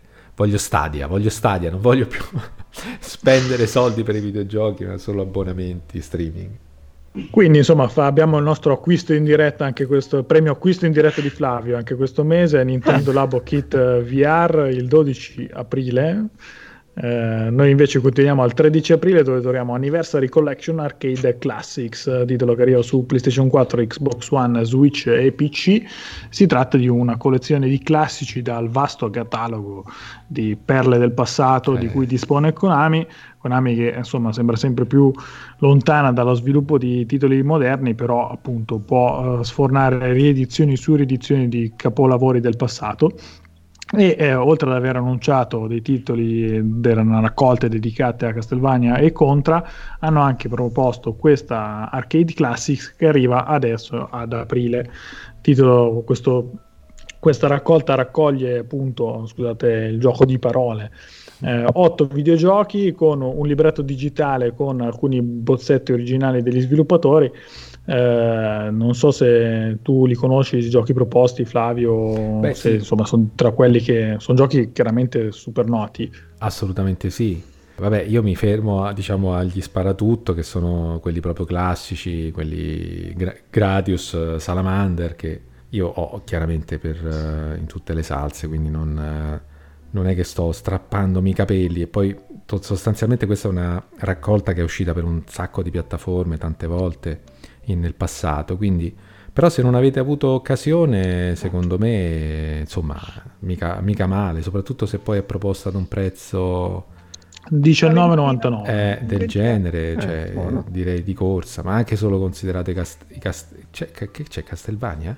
No, No, c'è, sì, c'è la versione... Ah, no, no, una ma c'è la versione però arcade di Castlevania, Haunted Castle, Eh, caspita, anche, anche solo quello, insomma. con Simon Belmont. Sì. Bene, bene. E quindi, insomma, se siete interessati a questo tuffo nel passato con i classici Konami, li trovate il 13 aprile. Noi continuiamo al 16 aprile dove troviamo World War Z, titolo che arriva su Oh. PC, PlayStation 4 e Xbox One. E devo dire che sono sorpreso che non vi ho sentito entusiasti per questo gioco perché eh, ormai chi ci segue da tempo sa che siete orfani di Left 4 Dead e quindi ogni Eh. cosa che ha una vaga somiglianza con il gioco di Valve di solito accende subito il vostro interesse. Sembra infatti questo World War Z, un gioco che sembra si ispira chiaramente al lungometraggio, al romanzo originale, ma È senza legarsi. Eh. I tie-in, i tie-in sono sempre, li guardiamo sempre con sospetto. Mm. Ma però insomma il gioco sembra comunque non volersi legare troppo le mani con, eh, con quell'universo del, del lungometraggio e del romanzo, vuole creare un, insomma, ci, riprende solo l'ambientazione, quindi non morti a vagonate. Per il resto resta un'esperienza di multiplayer cooperativo con personaggi caratterizzati da classi diverse e un, appunto un grande focus sul PvE. Eh, il gioco prevede anche una modalità PvP dove dobbiamo combattere contro un'altra squadra mentre ci distreggiamo tra le orte di zombie, però appunto la- l'esperienza principale, quella che sembra più promettente, è quella legata al cooperativo e su questo fronte le sensazioni di chi l'ha provato sono buone. Hmm. Ottimo. Sì, E questo allora è- questo lo piazzo. Sì, Da tenere d'occhio. sì, da tenere nei- nei- Sì. nel radar eh, sicuramente. Sì, tra l'altro notavo con piacere che hanno ripreso un po' dal film, non conosco il libro, proprio queste orde di zombie che si arrampicano, che, che sbucano, cioè mh, abbastanza impressionante, non so se avete visto qualche video di giocato, ma ci si ritrova davanti veramente a dei muri di non morti importanti, proprio come era nel film, quindi molto molto molto interessante. Sto vedendo adesso, effettivamente, cioè, eh, Sono tanti, tanti Left 4 e, e molto da ogni aggressivi. poro. Sì. Sì. So, a me il film era piaciuto, però leggo che non c'è praticamente Ti era piaciuto il film, ti sarà piaciuto Brad Pitt, diciamo la verità, su. eh, Ma che Brad Pitt ormai È bollito. tempo, dai. È bollito. Lasciamo il bollito Brad Pitt eh, il 16 ecco. aprile con World War Z che arriva appunto su PC, PlayStation 4 e Xbox One e noi invece continuiamo al 18 aprile dove troviamo un titolo per Switch ed è Cuphead. Di solito lasciamo i giochi, le riedizioni alla parte finale di questo, di questo podcast, invece per Caped facciamo una piccola eccezione perché eh, di la, del direct che ha, arrivato, che ha, portato alla presentazione di Caped era stato al centro di molte speculazioni visto che eh, era stato segnalato l'arrivo di Xbox Live sulla piattaforma Nintendo e si era molto discusso su cosa avrebbe comportato in termini di collaborazioni con Microsoft. Cosa comporterà non si sa, però intanto porta in dote Caped, un platform amatissimo, pluripremiato e eh, soprattutto molto molto difficile. Eh, difficoltà che gli sviluppatori si sono affrettati a sottolineare non sarà ritoccata verso il basso eh, come qualcuno temeva, e quindi insomma è un'occasione anche per i giocatori Nintendo Switch di provare questo eh, ben, eh, platform ben confezionato. Questo Ale piaceva molto, mi ricordo che... Beh, insomma. Ci avevi avuto i tuoi bei momenti di divertimento. sì, chiamiamoli, chiamiamoli così. Sì, c'è già su PC, quindi diciamo che l'uscita su Switch mi dà Poco un'altra aggiunge. piattaforma in cui eh. eventualmente recuperarlo. Non saprei dire perché ancora non... Ma vuoi mettere la, la, bellezza di lanciare Switch quando non riesci? Eh, che, capito, è un po' quello il rischio. Ore e ore a superare un quadro. Ma a dirti eh, il vero, non, sono un po' in dubbio sul fatto che non l'ho provato, eh, però mi sembra un titolo abbastanza concitato, giusto? Sono un po' in dubbio su, sul fatto che sia veramente comodo giocarlo su Switch in portatività. Mm. Non lo so, non lo so, è da provare. Mm, beh, Switch è anche console fissa, quindi il problema è abbastanza mm. relativo, però non, non so. Cioè, mi, mi, mi interessa Caped, mi sono ricordata che non l'ho ancora preso, ma avendo la possibilità forse questo lo recupero su PC. Eccola qui, ha detto sta cosa adesso. e mo Invece Nintendo mi leva i diritti delle de, de Lo schermino di, di, Switch è sempre bello, vederci sopra Caped, sì, sì. sì, anch'io comunque penso come te che magari è ancora meglio con un bel arcade stick. Ah, PC. beh, lì proprio mm. top. Mm. Vedremo i nostri eroi come recupereranno Caped nel corso di aprile, se vogliono possono trovarlo su Switch il 18 aprile. Eh, sempre il 18 aprile troviamo l'appuntamento ormai fisso con uh, l'indie targato Devolver Digital, questa volta è Katana Zero che arriva su PC e Nintendo Switch e, insomma, i titoli di Evolver Digital attirano sempre la nostra attenzione per essere degli indie di, di qualità e questa volta si tratta di un gioco sempre di azione, sempre bidimensiona- bidimensionale, sempre con un discreto numero di pixel a schermo e questa volta guidiamo un, un assassino armato di katana che può uh, rallentare o riavvolgere lo scorrere del tempo per superare i livelli. Aggiungerei eh, discreta particola... quantità di sangue. come da tradizione sì, quello non, non, manca come, come loro consuetudine, così come non mancano i momenti fuori di capoccia, come per esempio in Katana Zero, quando tra una missione e l'altra vi trovate a sostenere una sessione di psicoterapia.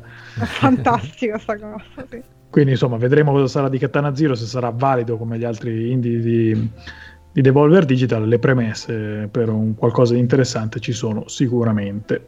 Credo proprio di sì. È bello, bello, bello, sì. Questo bello, è bello, bello.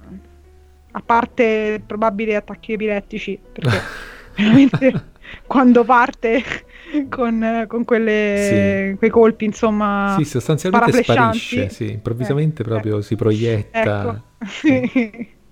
Però bello, sì.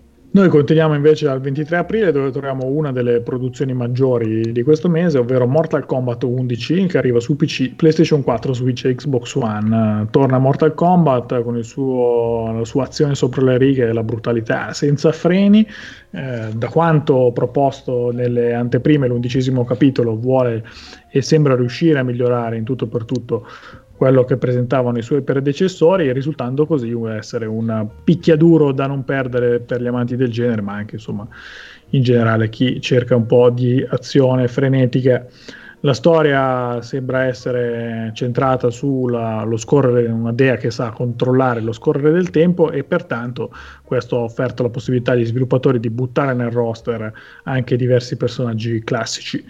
Eh, migliorie sono arrivate anche sul fronte del combattimento, del sistema di combattimento e è presente anche un sistema di personalizzazione che quindi vi offre la, l'opportunità di cesellare ogni aspetto del, del vostro personaggio preferito. Qua come al solito avremo bisogno di pazzo che ci eh sì, eh sì. svela ogni aspetto di picchiaduro, invece noi lasciamo invece il 23 aprile con Mortal Kombat 11 e saltiamo al 25 aprile dove troviamo Imperator Rome per PC. Imperator Rome è il nuovo Grand Strategy, il sottogenere degli strategici di Paradox Interactive che dopo eh, i vari Europa Universali, Eras of Iron e Crusader Kings, ci porta nella, nell'impero romano. Eh, si tratta insomma, essendo un gioco Grand Strategy, una nicchia della nicchia dei giochi di strategia, giochi che generalmente sono molto complessi e richiedono una grande pazienza al giocatore per apprendere le redini del, dei sistemi di gioco ma se avete la pazienza di dedicarci diverse ore per superare questo comunque impegnativo scoglio iniziale, dopo il gioco con la sua profondità e la, generalmente insomma giochi paradox su questo aspetto sanno essere molto soddisfacenti. Imperator Roma c'è ragione di credere che possa fare altrettanto e il periodo storico scelto sicuramente ha del potenziale per questo tipo di giochi. Noi continuiamo invece al 26 aprile dove troviamo l'altra grande uscita del mese che è Days Gone che arriva su PlayStation 4.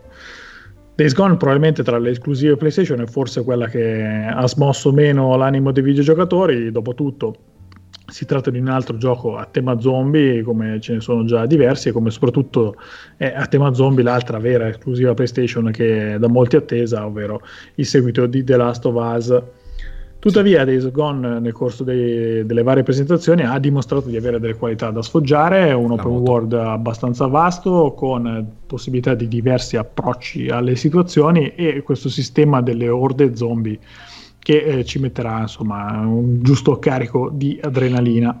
Vedremo, non so, voi siete tra quelli interessati, quelli che insomma chi se ne frega. Non so se anche voi sentite questa stanchezza profonda per il tema però o c'ha una storia davvero pazzesca eh, e allora lì, anche se il percorso è, è, già stato fatto più volte, può essere interessante rifarlo, no? In quei mondi lì, ma se no, cioè, che altro ci possono raccontare con quell'atmosfera? Che, che, non ci abbia già detto appunto un titolo come The Last of Us, come dice giustamente Daniele, di cui aspettiamo il seguito, quindi ma, ehm, io sono una grandissima amante invece di questo tipo di boh, ambientazione quasi, sì, ormai potremmo definirla. Comunque, ambientazione, molto, contesto, però. mettiamola così. Eh, mi piace moltissimo, quindi di per sé eh, non, non, non, sento questa stanchezza perché appunto è proprio... Ehm, cioè, mi, mi, piace, mi, mi, piace soprattutto se eh, me la presentano con un'angolazione, non dico nuova perché penso sia impossibile, ma particolare. E qui io ero molto perplessa su questo gioco, poi mi sono mh, andata a, a, leggere o vedere qualche provato, un po' a informare e devo dire che eh, in realtà sembra che questa angolazione particolare ci sia, pare che la storia sia molto significativa e uh-huh. abbastanza presente nel corso dell'esperienza, non solo nelle scene di intermezzo, ma proprio nell'esplorazione, nel, nella scoperta eh, del mondo di gioco che sembra essere molto dinamico. Pare che le condizioni atmosferiche influenzino anche il comportamento di questi furiosi, in realtà non, sono, non penso siano proprio tecnicamente zombie, anche se poi alla fine si comportano così.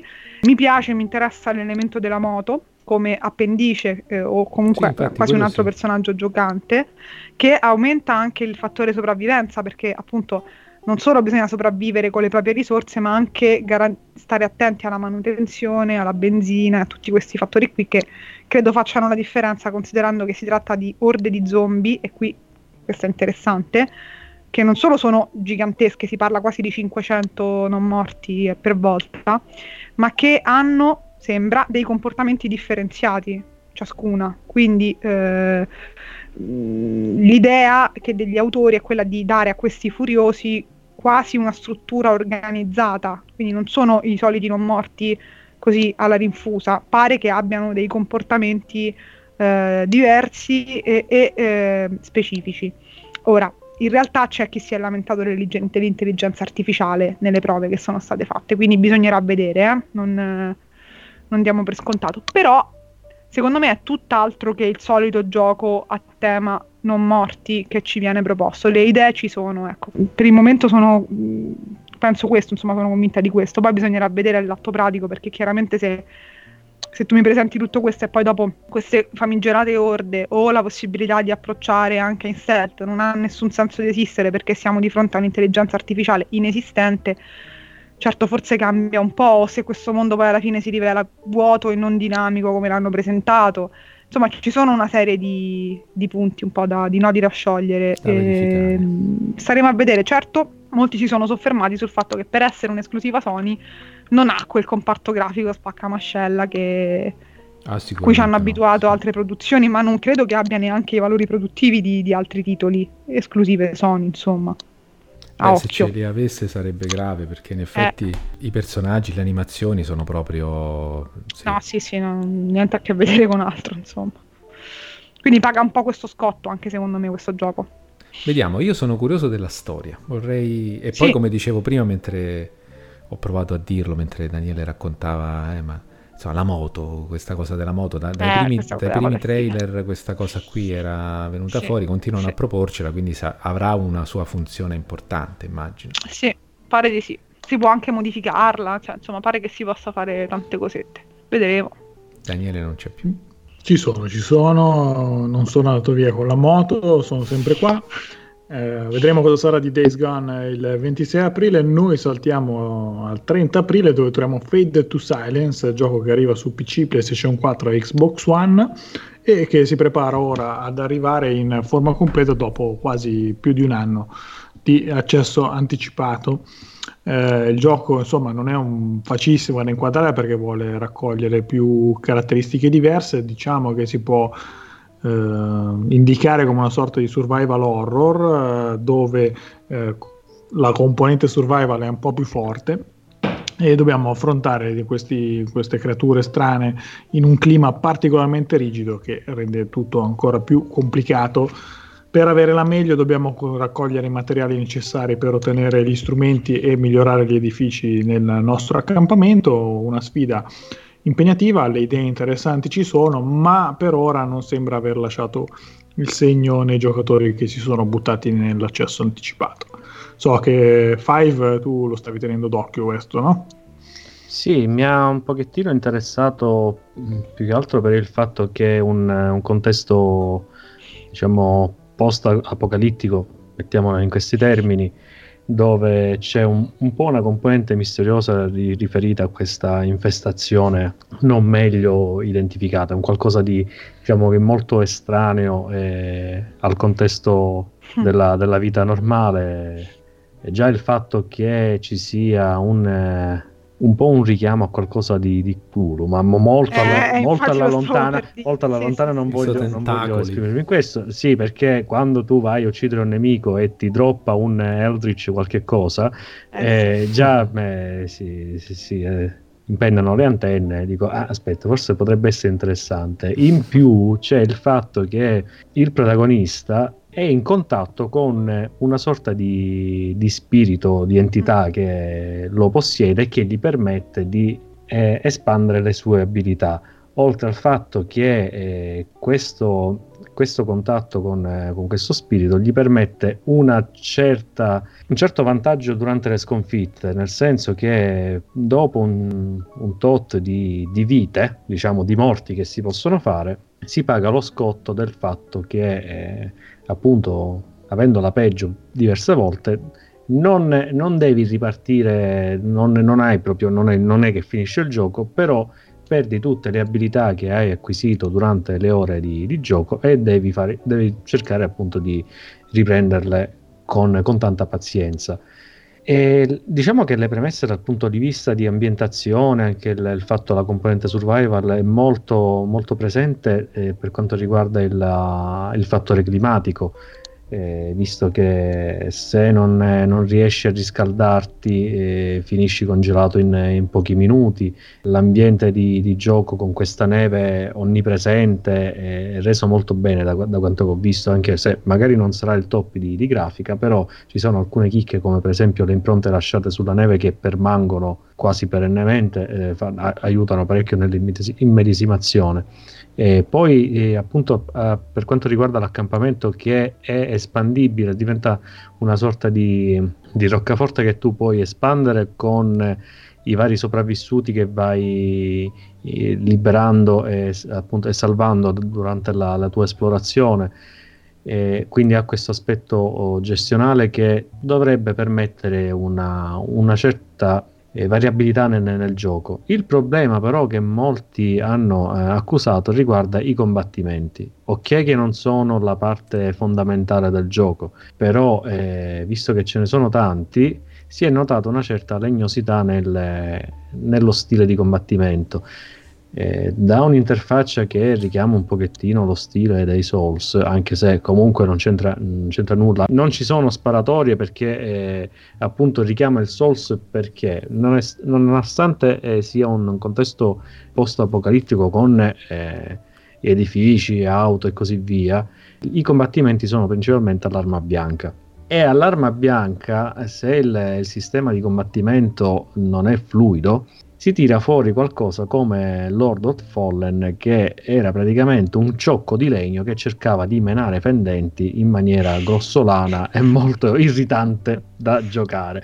Sì. Quindi eh, ok che, ripeto, non sono magari la, la, componente principale del gioco, però se ci sono, falli bene, altrimenti sono un palo dove non è meglio parlare, non è meglio dire dove. Quindi sì, io ho l'interesse per il gioco, però ho come la sensazione che sia un po' un, qualcosa che farà tanto um, penare chi ci giocherà. Sì, io mentre parlavi vedevo un video di combattimento e il protagonista usava un bastone e confermo che era legnosetto. Sì, eh, eh... finché il bastone che è legnoso va bene, però quando il protagonista... Vabbè, me l'avete fatta passare questa, vi ringrazio.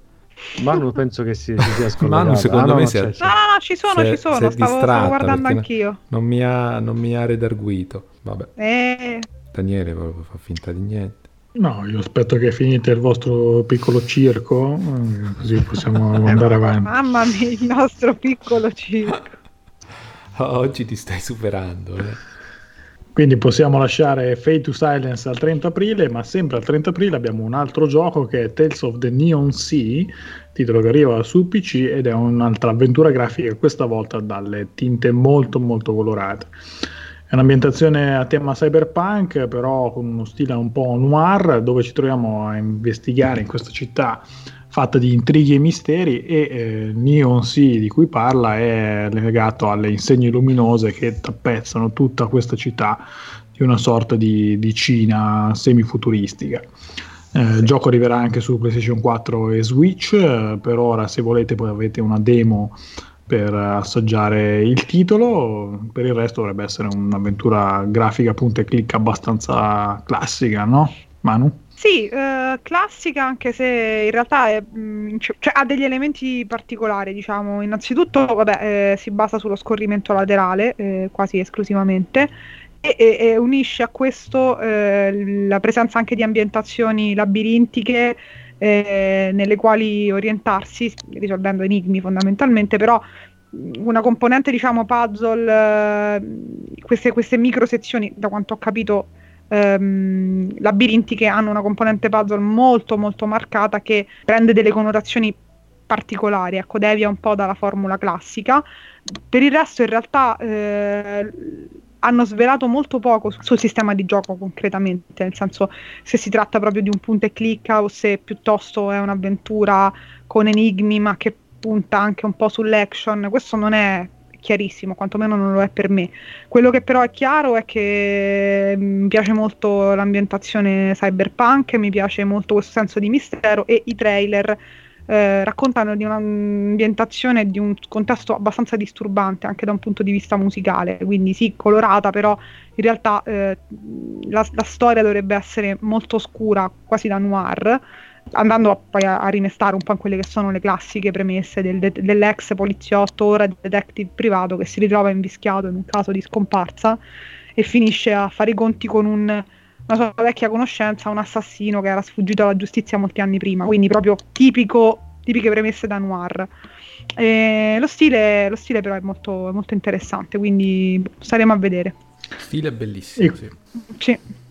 Ci fa un po' ingannare l'attesa di... Mm, oddio, ricordatemi come si chiama.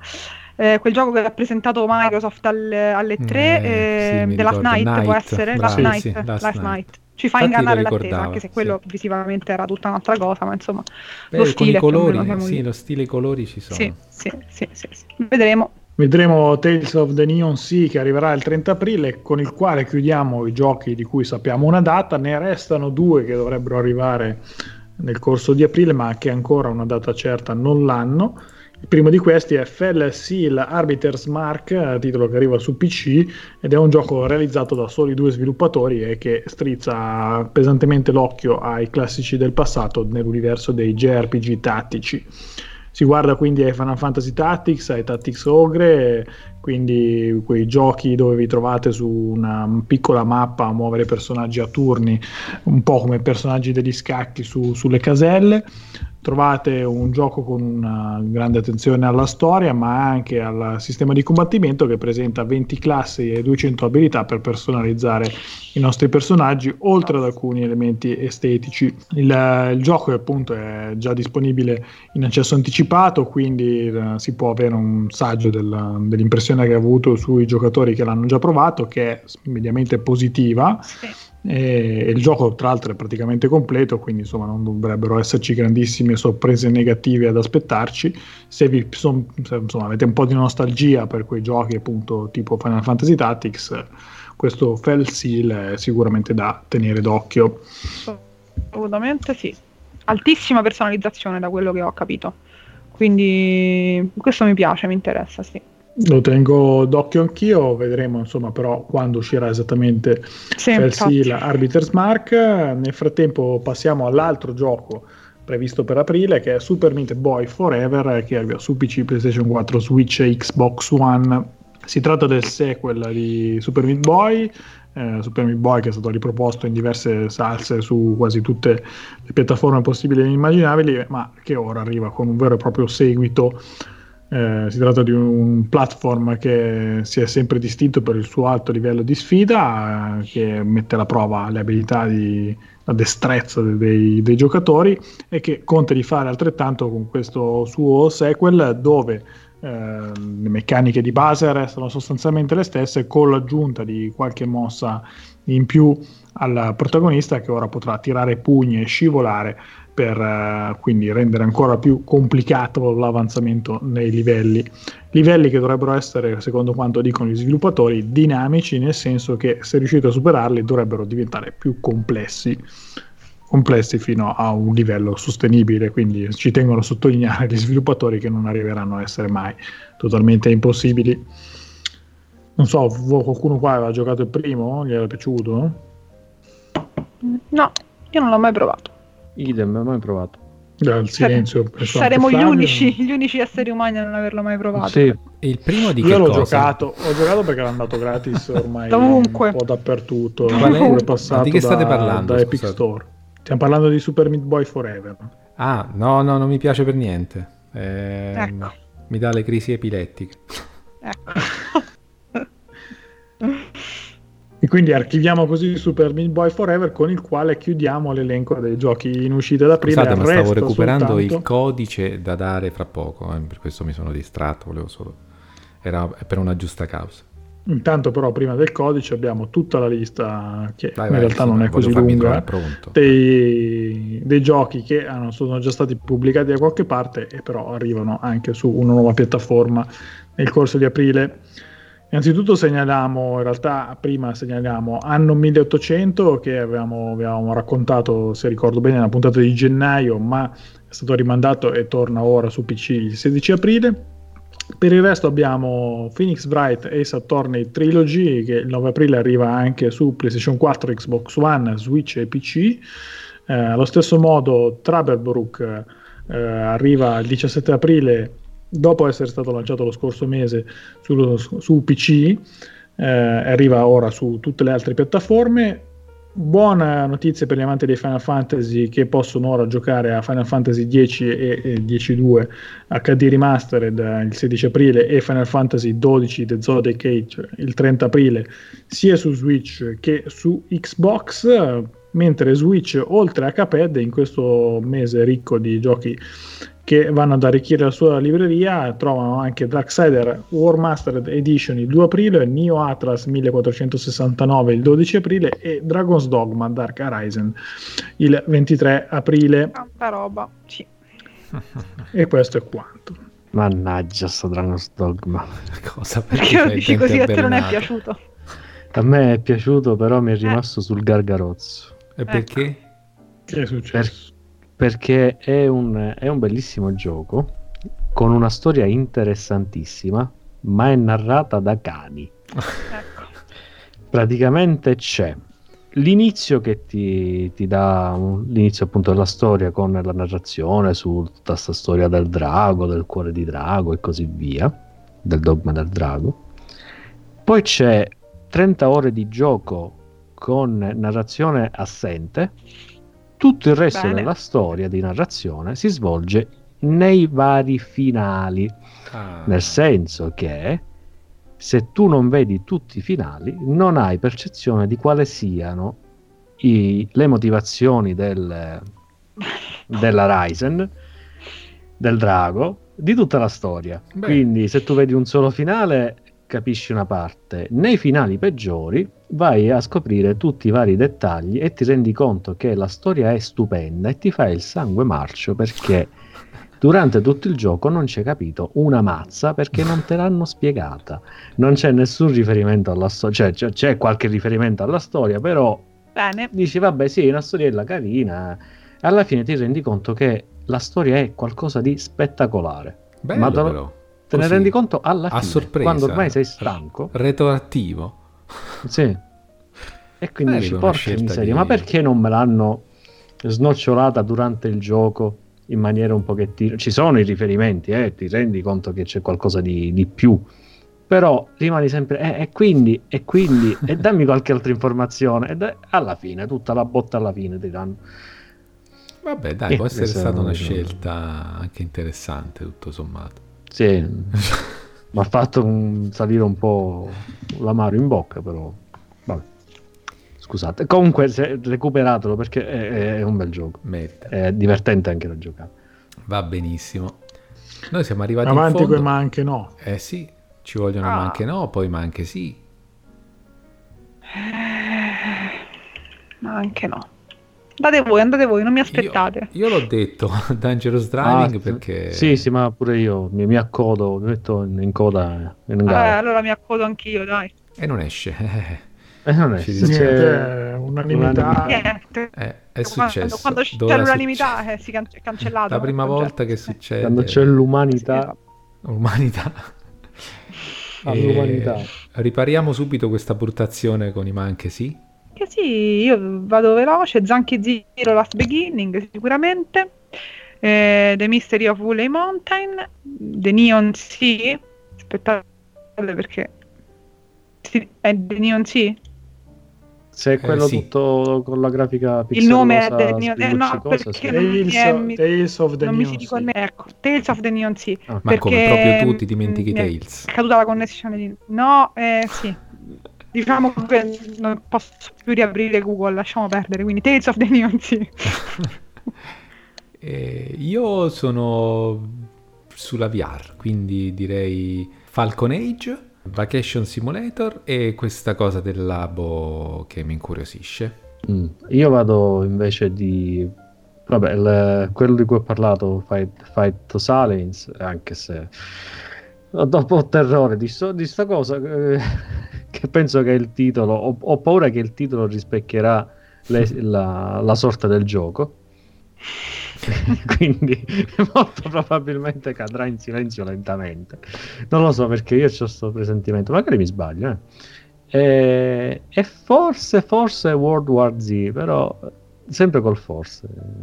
Days Gone non lo dico perché... Eh, Ora io sarò impopolare per questa cosa, però mi sta antipatico per come ecco. è stato rimandato tante e tante volte, si è visto poco, si è visto qualche cosa che era se era il dubbio se funzionasse oppure no, ma l'hanno fatta prendere ad antipatia, non lo so perché. Mm.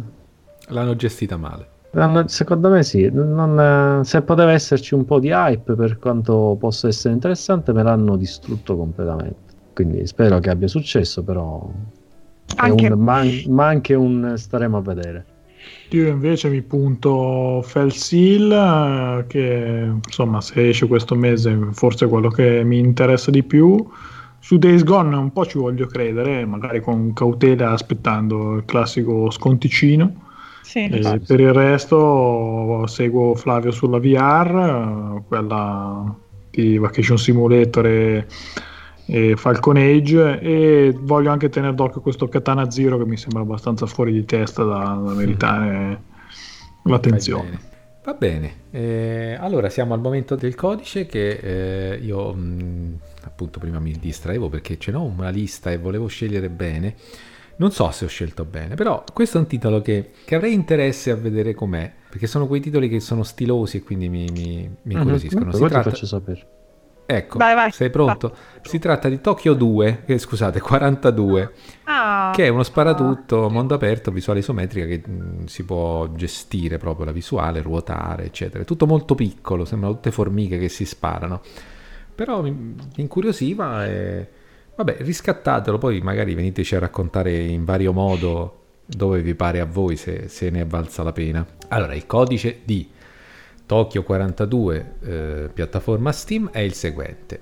Catania, eh, Zebra, Roma, H, Palermo, Ilunga, K, Como, Ravenna, Ancona, W, Livorno, 7, W, Genova. E... Ma Catania e Como sono due lettere diverse, giusto? Mi ha messo in confusione chi lo deve riscattare. Vorrei eh, assolutamente eh, fare questa piccola anticipazione perché comunque mh, mm, a noi ci torna comoda perché è un mezzo impegno che ci prendiamo. Stiamo lavorando, abbiamo Attenzione. buttato giù delle idee su uno speciale. Eh, vi ricordate, no? Non è che vi, vi sorprende questa cosa che, che, che no, eh, ce lo ricordiamo. Eh, uno speciale non diciamo su che cosa, non diciamo niente, ma insomma una puntata diversa dal solito che, che speriamo di potervi proporre presto. Entro l'anno. nel, fra- nel, frattempo vi ringraziamo non moltissimo. Non ho detto che anno. bravo, Facciamo, bravo, prendiamo bravo. le abitudini da, da, dagli sviluppatori che rimandano continuamente. Niente, quindi gra- sì, grazie molte per averci seguito fin qui. Restate in ascolto e prossimamente o speciali o incontri avvistamenti insomma ci faremo vivi molto molto presto di nuovo. Grazie e a prestissimo. Un saluto Ciao a tutti. tutti. Ciao a tutti e grazie.